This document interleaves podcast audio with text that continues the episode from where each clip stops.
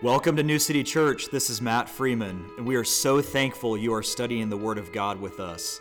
Jesus founded New City after our forever home, the New Jerusalem from Revelation 21. He wrote our mission statement to foster, strengthen, and grow an unashamed bride looking for Jesus' return. Let's lean completely on the anointing of the Holy Spirit to teach us all things from 1 John 2:27. God is so eager to teach you the depth of His Word. Enjoy the study. If I'm given 15 or 20 minutes to share anything with kids that are growing up in the world that we are in today, it's going to be about the Word of God and how important it is in your lives. That's that is the the pinnacle of what you have to be in in this world that we are all walking through together. So, what I want to study tonight for about 15 or 20 minutes is just talk about the Word of God. Because my, my life completely changed when I fell in love with the Bible, with the Word of God. My life totally changed. And what happened, I'll never forget. It was in 2011. I was sitting in Kansas City at the time with my, my family. May, those of you that don't know, Mabry and Noah were born in Kansas City. We lived up there for 11 years. And my dad left us when I was six years old. And I remember standing at a screen door, a glass door, watching him drive off. And I had a three year old sister. And she lives here in Edmond with us now. But I remember looking at her. She was standing next to me. And we were looking out the glass door. And my dad drove off in this old brown Oldsmobile, um, leaving our family. And so at the age of eight, about two years later, the Lord grabbed a hold of me and just said, Matt, I'll be your dad. Don't worry about it. I've got this. Whatever your dad was going to do in your life, I will do. So I kind of joke a lot that I actually got the better the better uh, deal out of the bargain because I got the creator of the universe as my father, not just my Lord. And so I grew up, I was going to church my whole life. I was the one growing up and taking my, my mom and my sister to church at a very young age and trying to get them there. I couldn't drive at the time. I just wanted to be there. If the doors were open, I wanted to be in church because I loved it. I loved studying the Bible. Um, so, fast forward to about 2011, I was in Kansas City, and this was 12 years ago now. And the Lord just whispered to me so softly, Matt, how many sermons in your life have you heard out of the Old Testament? And by this point, so I was 30 years old. This was 12 years ago. I'm 42 now. I was 30 years old, and I could count on two hands how many messages I've heard out of the Old Testament in my entire life at that point. And, and he just, he, and I mentioned that, I responded to him. I said, Lord, it's got to be less than 10. And he said, Don't you think that's a problem? And he just left it at that. Just a question. So, as all of you know, I'm an engineer by trade and, and I'm a math guy, and I went and looked up by word count. The Old Testament is 77% of God's word by word count, which means it's the vast majority, right, of what He has for us. And so I set off on a journey at that point that would absolutely change my life. I had no idea what the Lord was going to do with me as I did this. But my, my mission was to study God's Word and to read it in chronological order and write down every question I had and let Him teach it to me. That's all I wanted to do. And so for the next, well, here I am 12 years later and I'm still doing it. I'm about to finish my next time through the Bible. And so the first time I did it, it took me about 18 months to go through. I wrote down a lot of questions. And surpri- not surprisingly, but shockingly, uh, to my amazement, the Lord answered every one of my questions within about three to four days when I would write it down. So I had, a, I had notes in my phone. I would write down the question, and it would be a message on the radio, it'd be a phone call I'd get, it'd be somebody at my office, I'd be in a restaurant. I would hear something that would trigger the response for me the Lord would literally, sometimes just in His Word, out over the next three days, He would answer it for me. But He would supernaturally put something in my life to answer that question. And then I would always write down the answer and I would keep going. And then when I did it the second time, my questions changed. And then the third time, my questions changed. So, fast forward about four years, and we, we were called to move back to Oklahoma. And I had no idea why. We literally were on the verge of signing a contract to fully gut and remodel and build on additions to a, a, very old house we had bought in Kansas City. And if I didn't cancel the contract by midnight or 11:59 p.m. on a Tuesday night, then we were locked in to go do it. And I was sitting there with Randy. It was about 10 o'clock at night, and the Lord radically said, "Cancel it." and so it had to be it had to be postmark stamped before midnight. So I went down to a, a FedEx Kinko's place and did it and canceled the contract. And I had no idea why. And he told us the next day, I need you to go back to Oklahoma. And I need you to do it now, immediately. And so when we moved back, I, I was continuing my study in the Bible. Um, we really weren't sure what we were moving back for other than family. Uh, my mom and my mom and my sister were here. My wife's family was here, and we moved back. And I started a Bible study group in August of 2015, uh, which a lot of you are aware of. But in that time, it was when I moved back that the Lord just absolutely opened up His Word for me, and I fell in love deeply, deeply in love with our Messiah, our Savior, out of the Word of God. Because at the top of your notes, um, who is the Word of God? You know, we think of this, a lot of you who brought your Bible, you think of it as words on a page that are bound together and printed with nice leather backing and bookmarks. And that's great. It certainly is that in some physical degree. But the Word of God, what you're holding in your hand, is supernatural. And it is, it is literally what the Lord spoke to create us, to create the universe. It's the blueprint of all creation. And it's Jesus himself. And we see this. So, at the top of your notes, the first section Who is the Word? John 1 1. In the beginning was the Word, and the Word was with God, and the Word was God. The same was in the beginning with God. So, in the beginning, what was Jesus' name? It was the Word. Before his name was Jesus or Emmanuel from Isaiah, or all of the other names he has in the Word of God, his name was the Word. And the Word was God, and the Word was with God. The same was in the beginning with God. All things were, and look how in John 1 3 it turns to a personal pronoun. All things were made by him, and without him was not anything made that was made. In him was life, and the life was the light of men. And the light shineth in the darkness, and the darkness comprehended it not.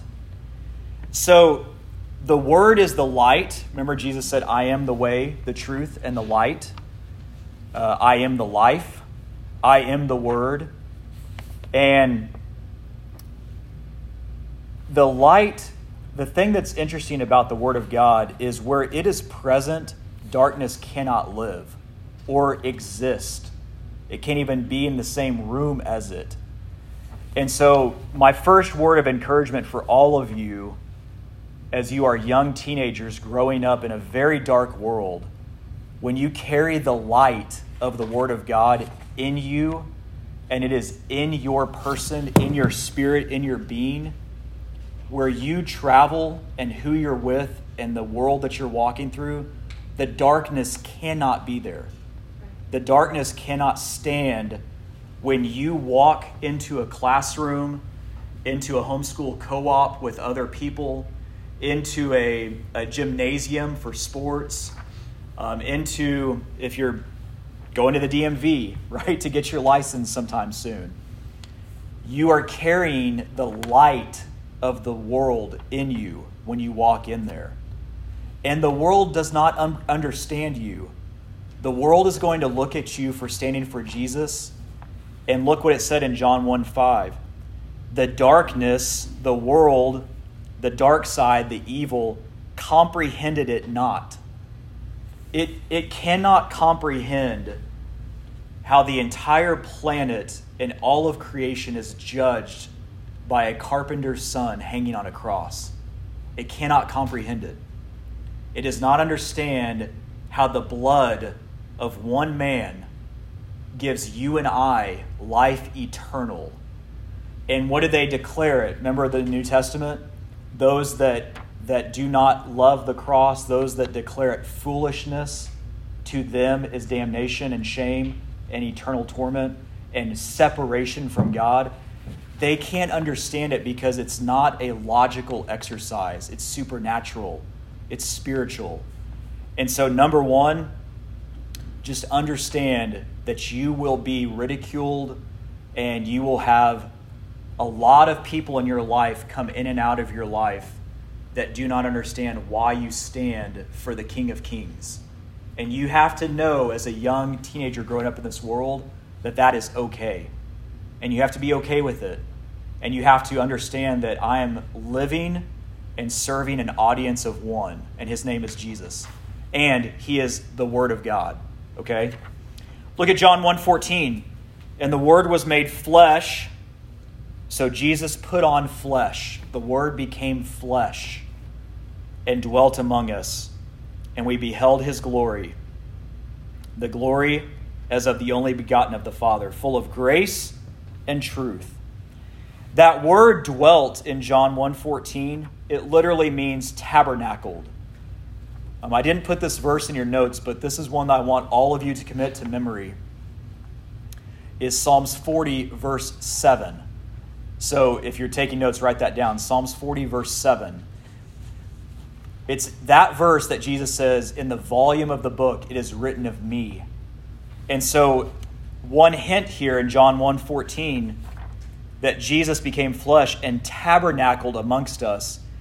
Every single thing that Jesus is was represented in the tabernacle. Okay, every artifact. There were seven items in the tabernacle. The menorah, Jesus was is the light of the world, right? He's the candlestick. The showbread, Jesus is the bread of life. He declared it. He is the way. There was only one door through to get into the outer court. And he said, remember, he said, I am the door. Anyone that comes through me. So then you go down the brazen altar he is the living water. So all these artifacts represented Jesus in the tabernacle, and it was a bloody place. The whole thing represented his sacrifice.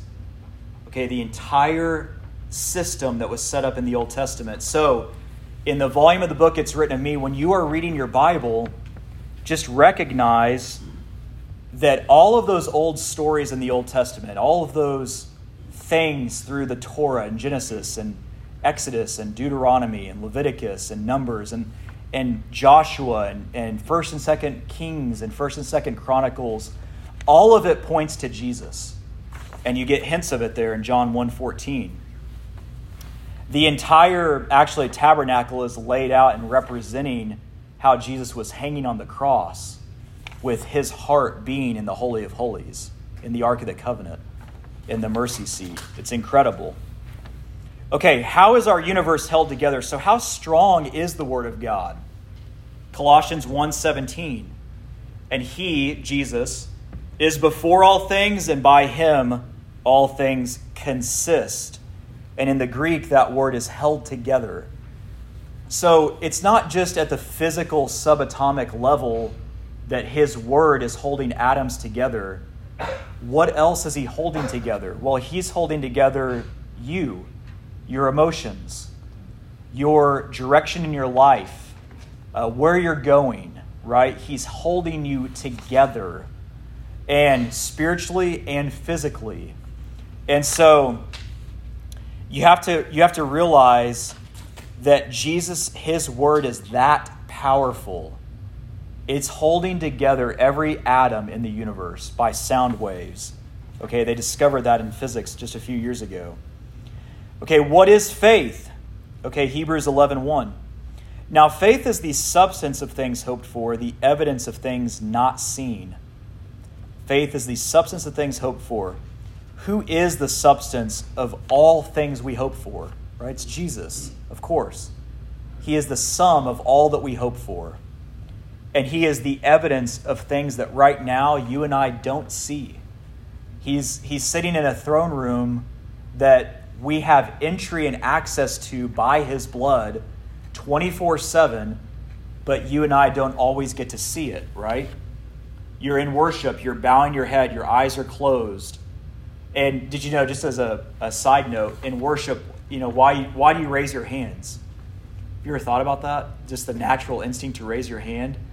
Well, Jesus at that instant is doing the same thing. It's, he's putting his hands back out over you. It's because you are showing him and reminding him of where he was pierced. You're raising your hand to him, and he's raising his hand back to you as a sign of covenant that he's in with you. Okay, so faith is the substance of things hoped for. So you can you if you just memorize Hebrews 11:1, you will have an advantage over 99% of Christians in your life, in the world, frankly. Because if you ask a thousand of them what is faith, they're going to give you 999 different answers. And the world even uses it, right? Well, you just got to have faith. You know, think about the Super Bowl, right? At halftime, they're talking to the coach that's down. Well, we just got to have faith. We're going to pull this thing out. You know, what are they talking about? They have they throw that word out so casually, but you now know what it means. Hebrews 11:1. 1. It's Jesus. It's the substance of, of things hoped for. Okay, why is it important? Well, Hebrews 11:6. But without faith, it is impossible to please Him. So, if it's impossible to please God without faith, then you and I need to know how to gird up and get it into our lives. And that's from Romans 10 17. So then faith cometh by hearing, and hearing by the word of God. So the word, Jesus is the word. Jesus in the, his word holds all things together. And by his word, your faith is built. Okay, so that, this is how important the word is in your life. So, how often should you read the word of God? Acts 17 11. These were more noble than those in Thessalonica, in that they received the word with all readiness of mind. So, that's probably the most difficult part of that verse, is to receive it with readiness of mind. You know, how do you ready your mind to receive the word of God? Well, part of it is uh, put your phone on silent Part of it is get a hard copy and sit in a quiet place where you're not distracted. Part of it is you pray beforehand. And we'll talk about what you pray here in just a minute, before and after. And they search the scriptures daily, whether those things were, tr- were so. So you have to do it every day. You've got to be in the Word of God every day. Okay, in the back, page two. Like I mentioned, you, you guys are all in a in a very different world than I grew up in. I, I'm not that old. I don't feel like at least. Maybe you, all of you are looking at me going, man, this guy is old. I'm not that old. I, I was born in 1981. So uh, the world I grew up in was without the internet, and Chris is laughing because he thinks that's extremely old. Uh, that's fine. Hey, you can. I'm not as old as Calvin, okay? Let's just say that. But the world I grew up in, I didn't have the internet until my senior year in high school. Okay, think about that. And it was a dial up through AOL, which is a basically a non existent legal entity any longer. Uh, it's funny, I met somebody in business not too long ago that had a .aol address or email address, an at AOL.com address. And I just thought, how in the world are they using that even today? Does that server still even work? But anyway, it was dial up, right? So I would sit in my, my house and you'd punch a button and it would go through these horrible sounds. If you've ever listened to that, like a fax machine almost, this screeching, and I'd close the door and leave, and it would try these different servers. Sometimes it would take hours just to get a connection to the internet. It was that slow. And then once you were on it, to load a website took yeah, that's the that's the sound. Thank you, Aaron. that is literally what it said. That was it. That was it. and and you had to wait and go through this process anyway. And now you and I in our pocket carry more computing power than the entire world had when I was a senior in high school. Just think about that. Now, what has that allowed? Not a lot of great things, right? Um, there are some benefits instant communication, having the Bible in your pocket at any time. Yes, no. Someone told me that the iPhone 13 is three times more powerful than the computer that launched the Apollo 3. Yeah, that's true. Yeah, we landed men on the moon with less computing power than you carry in your pocket. Isn't that wild? But it's just a different world. I mean, I would not so to speak. I don't, I don't know that I would let my kids go out and just ride around the city on bikes anymore. I did that as a kid growing up. It's a very different world. It's a, it's a world that you're not really even sure which church is good or not, right? A lot of them are very corrupt. A lot of them are compromised. A lot of them teach false doctrine. But if you're not in the Word of God, you won't know that. And so, you, my encouragement to all of you is that you have to take it on a, a personal mission yourself to get into the Word of God and build a relationship with the one that formed you. You have to. You cannot serve the God of your parents. You cannot serve the God of New City or the God of Pastor Matt. You've got to serve your God. Now, it's the same God, but I know Randy would not mind me sharing this, but it took her some time to my wife to get out from serving the God of her mom and dad and to have a personal one on one relationship with Jesus. And that's what he wants for every one of you. He is so desperate to get to know you and for you to get to know him. And so, please, please take that serious. And for the school year coming up, you know, as a challenge over the summer, try to get through as much of the Bible as you can. Just try. I, have even challenged my, my kids to read through it in chronological order um, as many times as they can before they leave the house. But you're going into a battlefield, whether you're in a private school, public school, homeschool, no school, whatever, you are in a battlefield. Whether you like it or not, you're in a war and the enemy wants to take you out. And your only defense, look at this in Ephesians 6, starting in verse 10. Finally, my brethren, be strong in the Lord and the power of his might. Put on the whole armor of God, that ye may be able to stand against the wiles of the devil. For we wrestle not against flesh and blood. Okay, so right there, you know that your war is not against another kid at school. Your war is not against your mom and dad. Your war is not against uh, a kid that maybe makes fun of you or doesn't like you. Your war is not against somebody who just had a bad day and smarted off to you. That's not your war. Your war is not against flesh and blood. Okay, you are to be obedient to your parents, you are to be under their authority, you are to be kind and meek and loving to those around you and pray for them. Okay, we wrestle not against flesh and blood but against principalities, against powers, against the rulers of the darkness of this world. Those are all ranks of angels in the Greek. Okay, I know that's very exciting. You guys can go write them down tonight. Against spiritual wickedness in high places. Wherefore, take unto you the whole armor of God, that you may be able to withstand in the evil day, and having done all to stand. Stand therefore, having your loins girt about with truth, and having on the breastplate of righteousness, and your feet shod with the preparation of the gospel of peace. Above all, taking the shield of faith. Okay, now we know how to get faith, right? From Romans 10 17. Faith comes by hearing, hearing by the word of God. So the shield of faith is by the word of God. Wherewith ye shall be able to quench all the fiery darts of the wicked, and take the helmet of salvation and the sword of the Spirit, which is the word of God. So the word of God is your shield but it's also your weapon. So you have to learn your weapon. When Rome rose to power, they did it with a sword that was about this long. Here's what I found. They did it with a sword that was about this long. Now, every other empire on the planet had chariots and horses and these long swords. How many of you have ever seen like the old like Aladdin kind of movies, right? With those big curved blades and uh, you know, think Braveheart kind of stuff. I didn't get that. Could you try? Boy, uh, the demons in my watch just want to talk.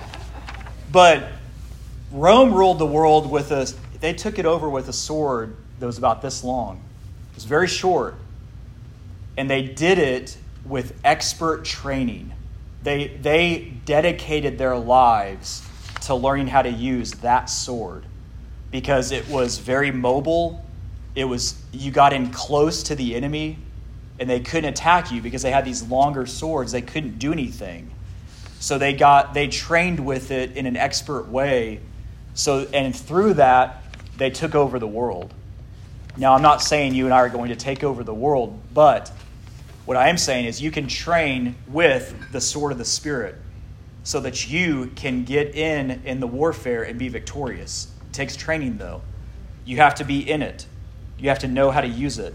Praying always with all prayer and supplication in the Spirit, and watching thereunto with all perseverance and supplication for all saints. And prayer is obviously your heavy artillery.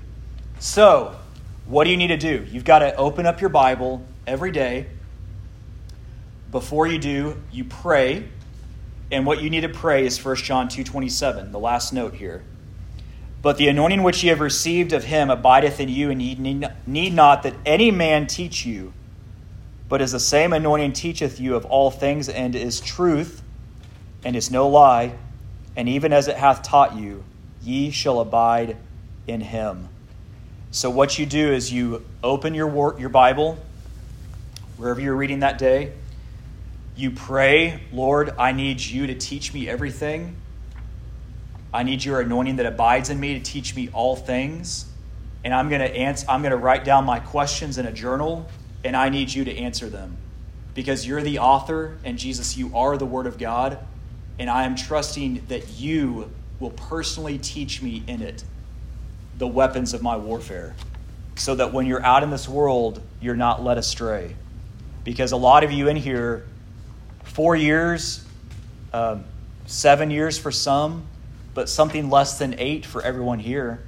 You're going to be out of the house, you're going to be in the world, and you're going to be on your own. I'm using air quotes, uh, but mapping your life, right? So at some point, you're going to have to be out of your parents' covering and out there in the world, and you've got to prepare now for it. So that's, that's my message. Uh, the other thing that I'll just note as a side note, if you're really curious, when you look at the whole armor of God, every one of those items you can find in the Old Testament. And you can find it in Jesus wearing it somewhere in the Old Testament. So, make that a mission and go find it. Uh, one of them, I'll give you a hint. I'll give you a hint. Uh, one of them how beautiful are the feet that publisheth peace, right? The sandals of peace, the gospel of peace, your feet shod with the preparation of the gospel of peace. So, anyway, look all those up and you can track those down this summer as you're reading. Okay, any questions? I went a little longer than probably you intended, but